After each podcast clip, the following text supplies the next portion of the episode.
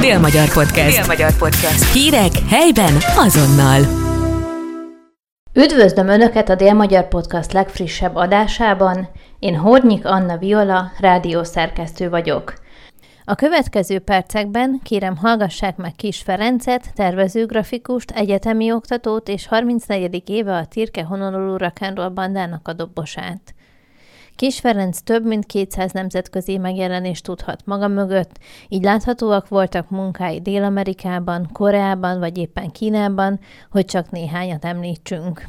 Beszélgetésünk apropóját az adja, hogy az STR Rajzművészet történeti tanszék fennállásának 70. évfordulója alkalmából létrehozott kiadvány lehetőséget kapott egy nemzetközi biennálén való részvételre. A 70 éves jubileuma az SZIA JGPK rajztanszékének egy kiadványban is kiteljesedett a Leltár 2018-ban, ami egy nemzetközi biennálére is kijutott. Hogyan adódott a lehetőség? Hát ez a kiadvány a Leltár címet viseli, valóban 70 éves volt akkor a rajztanszék a Juhász Gyula tanárképző főiskolán, és az elmúlt 70 évnek a ott oktató, vagy valamilyen szinten jelentős kapcsolatba kellő az intézményhez kötődő alkotóknak volt egy gyűjteményes kiállítása, és ehhez szerencsére készült egy nyomtatott katalógus, ami tartalmaz az adott alkotóknak a műveit, reprodukcióit, illetve bevezető szöveget angol-magyar nyelven, illetve magát a dizájnt, ami ugye az a tervezőgrafikai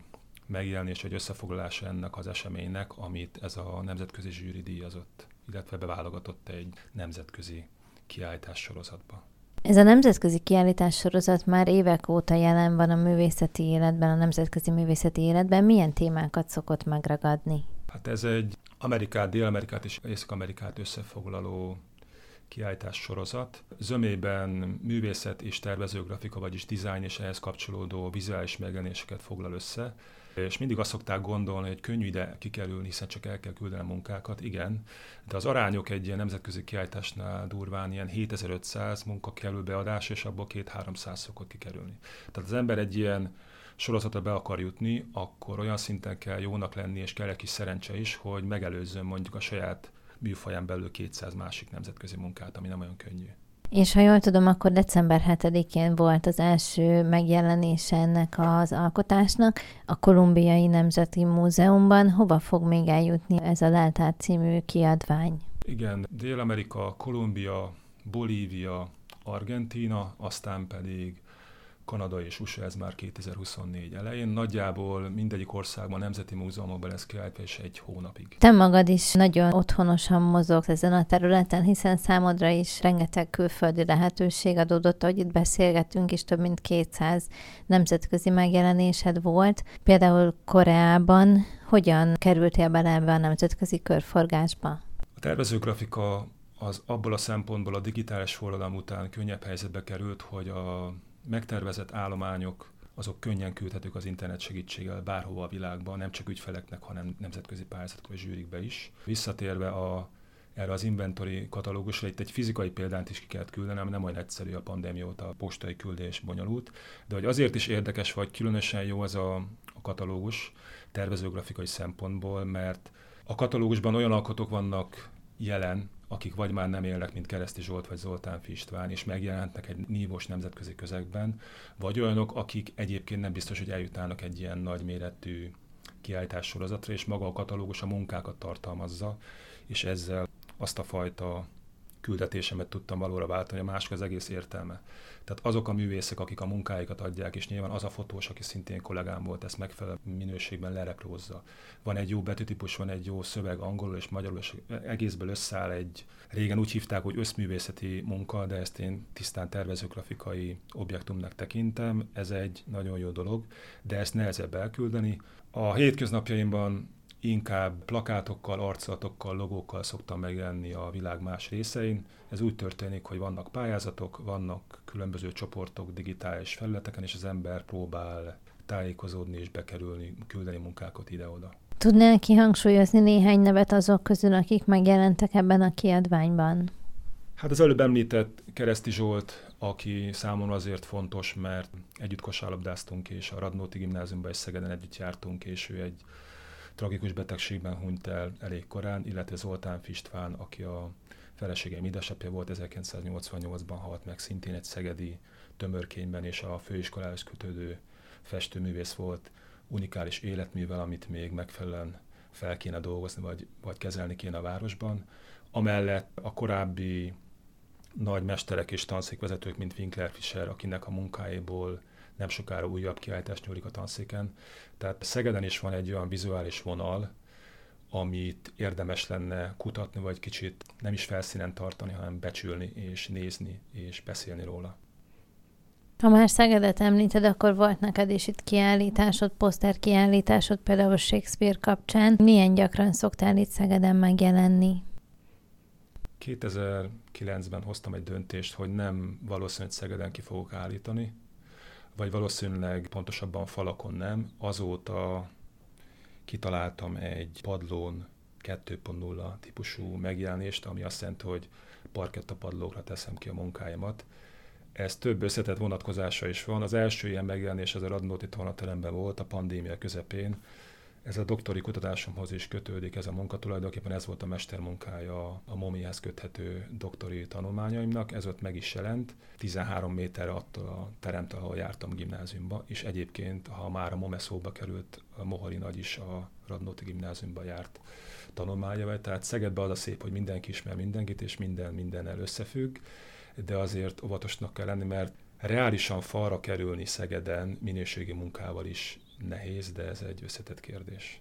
Ezt kifejtenél egy kicsit részletesebben is? Én nem hiszek abban a művészeti struktúrában, hogy az embernek akkor kell megjelenni, amikor 80 éves, 70, 50 vagy 40, hanem amikor csinál valami világa szólót, azt belátható időn belül esetleg meg kellene mutatnia azokban az intézményekben, amit elvileg ezért tartanak fönt, de ez legtöbbször nem lehetséges. Ezek az intézmények lusták, lassúak és nem kellően motiváltak abban, hogy a akár váratlannak tűnő, vagy mindenképpen nemzetközileg jelentős eredményeket bemutassák. Ez szerintem nem is fog változni, erre van egy szép könyv, aminek az a címe, hogy Por, és az Oltán Istvánhoz kötődő Temesi Ferenc írta.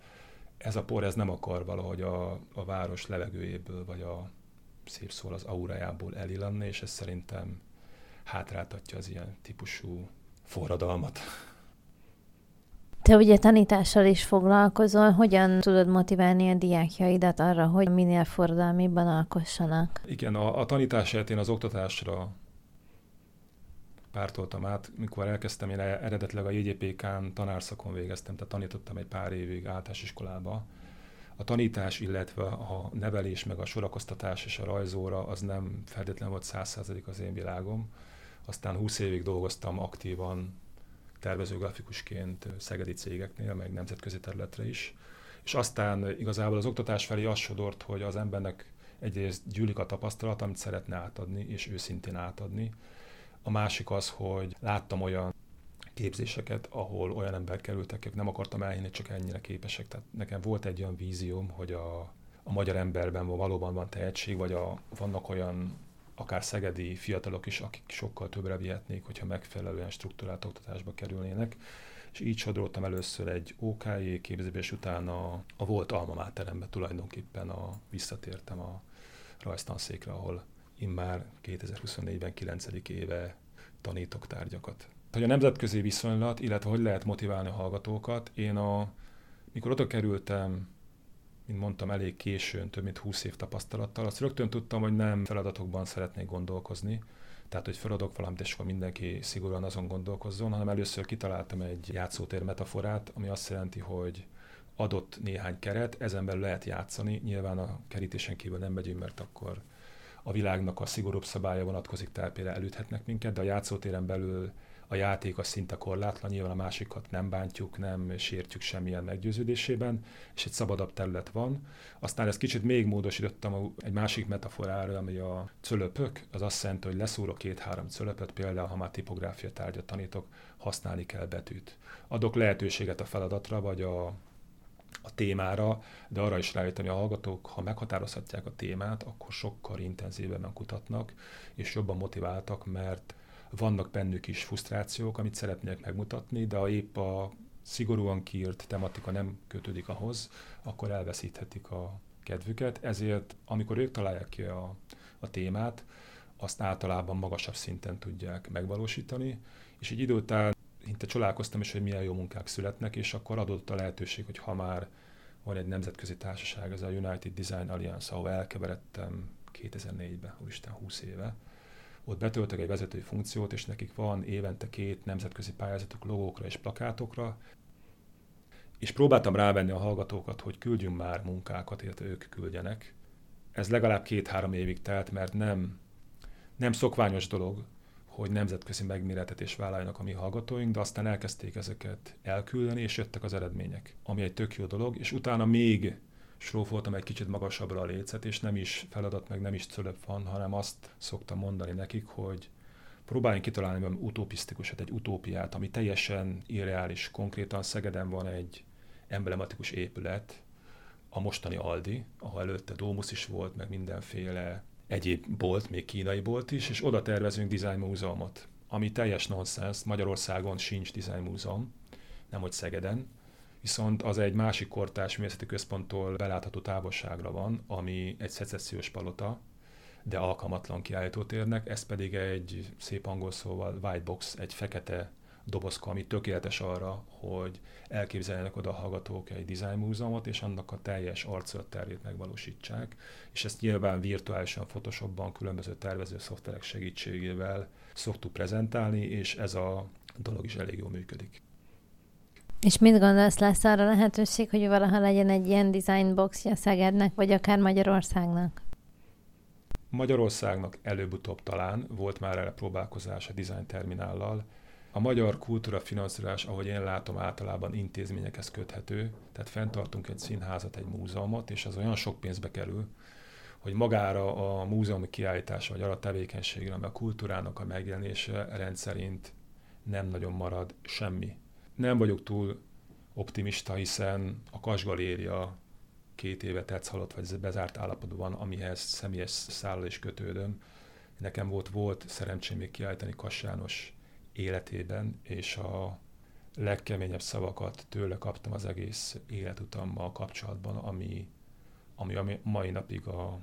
Hát ha becsukom a szemem, akkor, akkor a három olyan dolog között van, amit az ember először fel tud idézni. Megosztod a hallgatókkal, hogy mik voltak ezek a szavak? A Kas galériába 2009 körül kerültem. Az egy olyan vizuális sziget volt Szegeden, amit nem is értettem, hogy hogy létezhet ilyen, mikor még egyetemi, illetve főiskolai hallgató voltam a, a JGP-ken. A Somogyi könyvtárba jártam először, azt mindig elmondom ott, és ők szeretik, hogy én azért lettem tervező grafikus, mert a Somogyi könyvtárba járt a Grafis annak idején, a 90-es évek elején, ami egy azóta is meglévő zseniális folyóirat. A másik a Kas Galéria, ahol, ahol lehetett látni olyan progresszív grafikákat és önálló kiállításokat, ami a kortás kultúrának a, a krémje volt, illetve még mint designer jártam CD boltokba, és remek CD boríkoltuk, és csemegéztünk, akkor még ugye nem volt internet, a mai emberek ezt nehezen tudják. Kass egy rendkívül kemény és valóban világsztár ember volt, őt sem tudta a város sajnos megbecsülni, bár díszpolgár volt. Konkrétan azt mondta nekem, hogy mi az, hogy biciklivel jöttem, ezt nem értette. Azt én sem értem, hogy ezt miért nem értette hogy Szegeden belül biciklivel közlekedek, illetve elmondta, akkor körülbelül 35 éves lettem, amikor ott kiállítottam, hogy nagyjából szó szerint próbálom idézni, makacs, kitartó és tehetséges ember miért nem költözik el Szegedre, megy a világba és csinál karriert. Ez az érdekes, mert ő díszpolgár és a lehető legmagasabb művészeti kitüntetésekkel rendelkezett, és volt egy galériája, és nem értettem, hogy miért ez az üzenete, azért azóta eltelt mondjuk 15-16 év, azt nem garantálom, hogy nem volt igaza. Ebbe a városba egy dolgot biztos, hogy jól lehet iszonyúan küzdeni. De ez még a sportban jön, hogy én szeretek küzdeni, és azt nem biztos, hogy a hallgatóknak is ajánlom ezt, mert kevés olyan ember van, aki ekkora makadsággal tud előre menni, és energiát nem kivémelve próbálja megvalósítani a dolgokat, amik nem feltétlenül gyorsan vagy lassan kifizetődő megoldások. Említetted, hogy a diákjaiddal milyen technikát használsz, viszont nem biztos, hogy minden hallgató számára egyértelmű, hogy mit is jelent a grafikus művészet, a design. Ugye láttam néhány munkádat a posztereiden, például fényképeket is használsz, de nem egészen fényképeket. Elmondanád, hogy milyen technikával dolgozol? A tárgyak, amiket nagyjából az egyetemen tanítok, az tipográfia, tervezőgrafika, de ugye mi nem vagyunk tervezőgrafika szak, tehát ennek inkább egy egyszerűsített verziója, konkrétan csomagolás tervezés, meg ugye arculattervezés. Ha, ha két műfajt ki szeretnénk mondani, ami nem is annyira technika függő, hanem inkább műfaj, az a logó és arculattervezés, ami azért izgalmas, mert nulláról kell egy intézmény, egy szervezet vagy egy cég számára egy vizuális megjelenést biztosítani. Magyarul a semmiből ki kell találni valamit, ami iszonyú egyszerű, felismerhető, aktivizáló, esetleg humoros, mm, emlékezetbe vésődik, és nem túl bonyolult. Ha valaki mondjuk gondol mondjuk egy olimpiai logóra, vagy magára az olimpiai ötkarikára, annál tisztább és egyetemesebb szimbólumot nehéz kitalálni. A kedvenc logóm ebből a szempontból a Deutsche Banknak a, az átlós négyzetbezárt vonala, mint egy Stankowski nevű grafikus tervezet 68 éves korában manapság nehéz elgondolni, hogy 68 éves tervezők még a piacon releváns megoldásokat adhatnak, a világ egy kicsit megváltozott. A másik, ami, ami szintén izgalmas, és nem annyira technika függő, mondjuk csinálni egy képet, ami nálam mondjuk a plakádban csúcsosodik ki. Ez ugye azt jelenti, hogy a tervezőgrafika és a, a művészet között az a fő különbség, hogy ezek a képek, bár első ránézésre hasonlítanak mondjuk egy autonóm művészeti alkotáshoz, ez mindig hívószavakra készülnek, amit nem én találok ki, hanem mondjuk van egy nemzetközi pályázat, vagy meghívás, adnak két-három kulcsszót, és azt mondják, hogy itt fogjuk kiállítani, és itt tényleg megdöbbentő épületek vannak. Ha valaki rá akar keresni Zaha Hadidnak a koreai kortás múzeumára, én sem hittem el, aztán rákerestem 160 milliárd forint. Annak a költsége megépült, és oda tavaly jöttem négyszer, és nem is tudtam, hogy ez konkrétan mi, aztán rákerestem, megdöbbentem. Sajnos, miután ilyen sok kiállítás van és meghívás, az ember kicsit robotmódban dolgozik, és nem biztos, hogy a, a sikereit meg tudja ünnepelni, mert nem mindig tudja, hogy az egy vagy két hónappal ezelőtt beküldött munkája mekkorát fut, és ezt mindenképpen meg akarom változtatni, egy kicsit le kell lassulni, és kevesebb helyre eljutni, mert tudni kell azt, hogy mi hova került ki. A interjú elején említett inventory katalógus, mikor bekerült, nem tudtam, hogy mi került be, mert nem emlékeztem rá van egyfajta túlterhelt állapot, ami a doktori kutatásból is jött. Ezt mindenképpen ki kell küszöbölni, mert lehet, hogy az ember kiüresedik, ha túl sok mindenféle dolgot csinál, de hát muszáj a felszínen maradni is. Ma Magyarországon vannak-e olyan kortárs alkotó művészek, akiknek követed a munkáját, és fel is nézel rájuk valamilyen szinten? Abszolút. Mint mondta, vannak magyar tervezők, akik bizonyítottan is nemzetközi vélkeringésben szerepet játszanak. Most ha ismert tervezőgrafikával is foglalkozó embert kéne mondanom, és talán a legismertebb az Orosz István, aki a plakát műfajában maradandót alkotott. Sajnos azt tudomásul kell venni, hogy, hogy a mi hallgatóink sem ismerik már az ő nevét. Tehát ahogy a színészeknél is a generációk jönnek-mennek, a tervezők nevei is elillannak, viszont a mostani 20 évesek hoznak olyan neveket a világ bármely részéről, akit mi tanárok sem ismerünk, viszont zseniás munkák vannak. Szóval sokkal szélesebb a kánon, illetve nincs is már kánon, nehéz embereket követni, de nincsenek olyan egyértelmű nevek, mint volt annak idején mondjuk Pablo Picasso, és akkor az a 20-30 év, amíg ő csúcson volt, vagy több is, az egyértelműen a képzőmészetet hozzá lehetett azonosítani. Ilyen egyszemélyes világsztárok a tervezőgrafika szakmában Magyarországon nincsenek, de, de mindig vannak nemzetközi szinten jelentős alkotók, akár csak mondjuk Farkas Annára kell gondolni, aki halmozza a Red Dot díjakat, és ezek a tervezők rendszerint Budapesthez köthetők. És Szegeden van-e valaki, akit kihangsúlyoznál? Hát Szeged egy különleges helyzet, akár a, ugye hát kicsit tágabban nézzük a vizuális művészeteket. Ha már említettem a Tirke Hanoló zenekart, ami 34 év óta folyamatosan dolgozik, vagy koncertezik, volt egy másik csapat, aminek tagja voltam, az az Inmerium Gerjobb Gepleki, ami egy kitalált név volt, és egy legenda lett, de már feloszlott. Nehéz egyben tartani alkotókat Szegeden, mert nem lehet nagyon mit mondani nekik egy idő után, amikor már szeretnének megélni a, a vizuális munkáikból, hogy miért maradjanak Szegeden, visszautalva Kass Jánosra is. Nagyon sokan abba adják a vizuális tevékenységet, és elmennek dolgozni valami teljesen más területre, vagy elköltöznek Szegedről, és én azt gondolom, hogy, hogy még mindig, bár ez biztos, hogy sok embernek nem fog tetszeni. A digitális művészet, vagy a tervezőművészet, vagy a design Szegeden szerintem előrébb jár, mint a képzőművészet. Akár csak, ha összevetjük Ódmezővásárhely és Szeged viszonylatát, a táblakép Biennálé konkrét vásári tálat. Én nem gondolom, hogy Szeged magasabb szinten szervezni ezeket a rendezvényeket, vagy a megjelenő alkotók művei magasabb szintűek lennek, mint Hódmezővásárhelynél. A design tekintetében viszont a sok szegedi tervező vagy alkotó sem elsősorban Szegede dolgozik, hanem nyilván Budapestre vagy külföldre, viszont ezekről egyéni alkotókról, egyéni tervezőkről van szó, nem nagyon tudnak a városban, hogy milyen eredményeik vannak. Milyen mesterek álltak előtted a pályát során? Ha már a kortársakat említettük, akkor tekintsünk egy kicsit vissza is. Oké, okay, hát megint a katalógusba. Akik konkrétan engem tanítottak, az elsősorban Dér István, aki, aki benne van a katalógusban, egy iszonyú karakteres, kemény figurája volt a szegedi képzőművészetnek. Ő előbb halt meg, mint mi végeztünk, drámaian korán, és utána az utolsó évben Novák András volt a csoportunknak a, a mestere, de tulajdonképpen furcsa dolgot fogok mondani, miután a mestereink eléggé változtak, vagy néha furcsa helyzetbe kerültünk, mert inkább saját magunk mesterei voltunk. Egy olyan csoportba jártam, aminek az volt a neve, hogy B2-1, de a becenevünk az Dali csoport lett, erről nem, nem szeretnék beszélni, de zseniális 12 fiú volt. Tehát volt egy pedagógiai kísérlet. Múlt héten tudtam meg 30 év után az egyik nyugdíjba menő kollégámtól, hogy ez nem a tanszék kísérlete volt. Összezártak 12 fiút és 12 lány párhuzamosan, és ugyanazokat tanultuk, csak a lányok egymás között, mi fiúk egymás között, és négy év alatt ez a 12 ember elég sok mindent kihozott egymásból, természetesen jót is, rosszat is, ahogy azt ilyenkor kell a 18 és 22 év között. Szó szerint majdnem mindent megéltünk oda és vissza.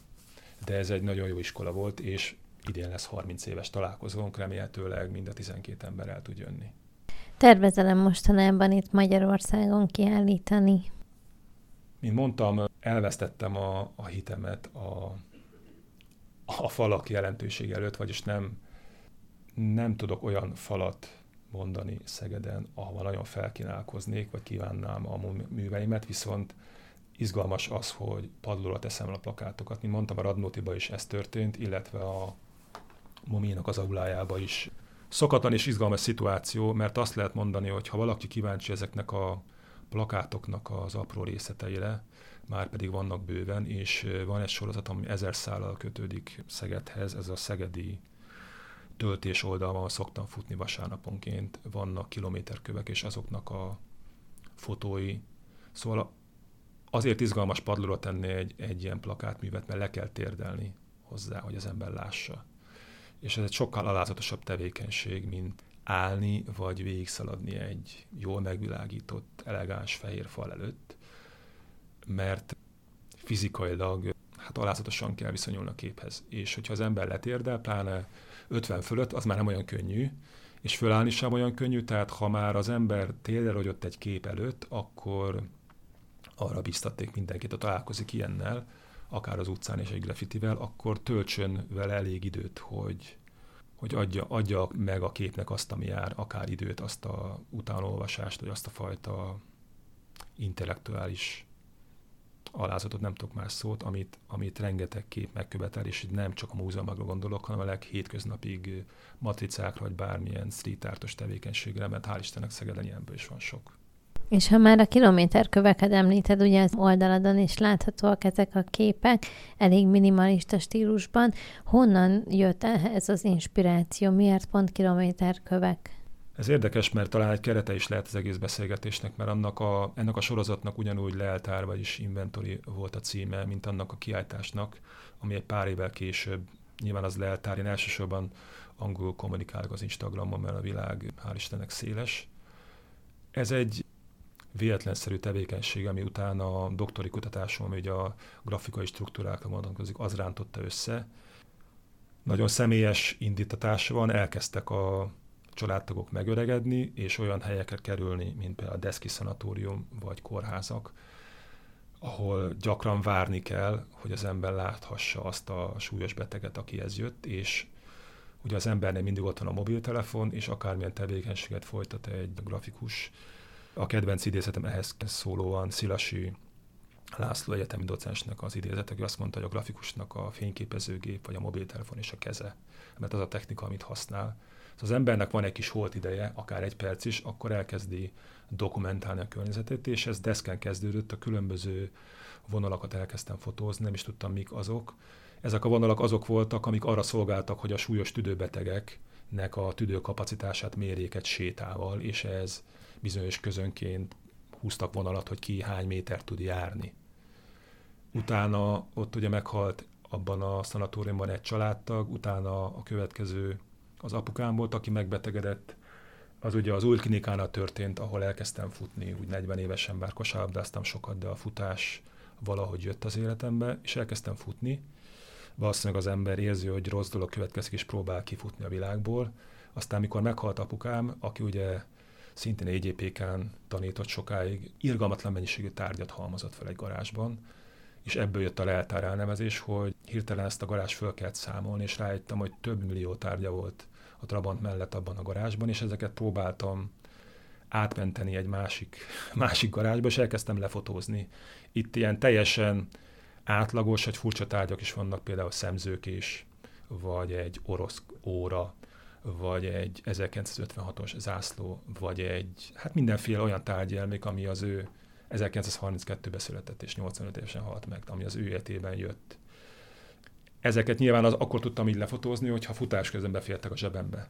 Tehát mentem egy mobiltelefonnal és egy-két tárgyal, és ezeket szépen fotózgattam, és elkezdtem összeilleszteni, és tulajdonképpen ebből került ki a, a doktori kutatásomnak a mestermunkája, ami ott végződött, hogy a MOME egyik legmagasabb 5 méteres falán ki tudtam vetíteni egy olyan plakátot, ahol közben anyukám is meghalt a doktori védés előtt. Egy olyan plakátot, ami, ami mind a kettőjük rajta van, de egy átételes módon, meg mind a kettőjüknek rajta van a tárgya, és az a, az a képnek egy olyan megjelenése, amikor az ember elfelejt, hogy hol van, hogy egy doktori védésem van, vagy egy 16 milliárdos gyönyörű egyetem aulájában, az egy nagyon jó személyes, hát lehet, hogy a gyásznak egy ilyen beteljesülése, vagy egyáltalán van ilyen, vagy a gyásznak egy olyan megjelenése, ami, ami egy 10 másodperces iszonyú szomorú boldogság, de ezek, ezek jó dolgok az életben, és igazából hozzátartoznak ahhoz, hogy, hogy valaki már felnőtt, és ezt próbálja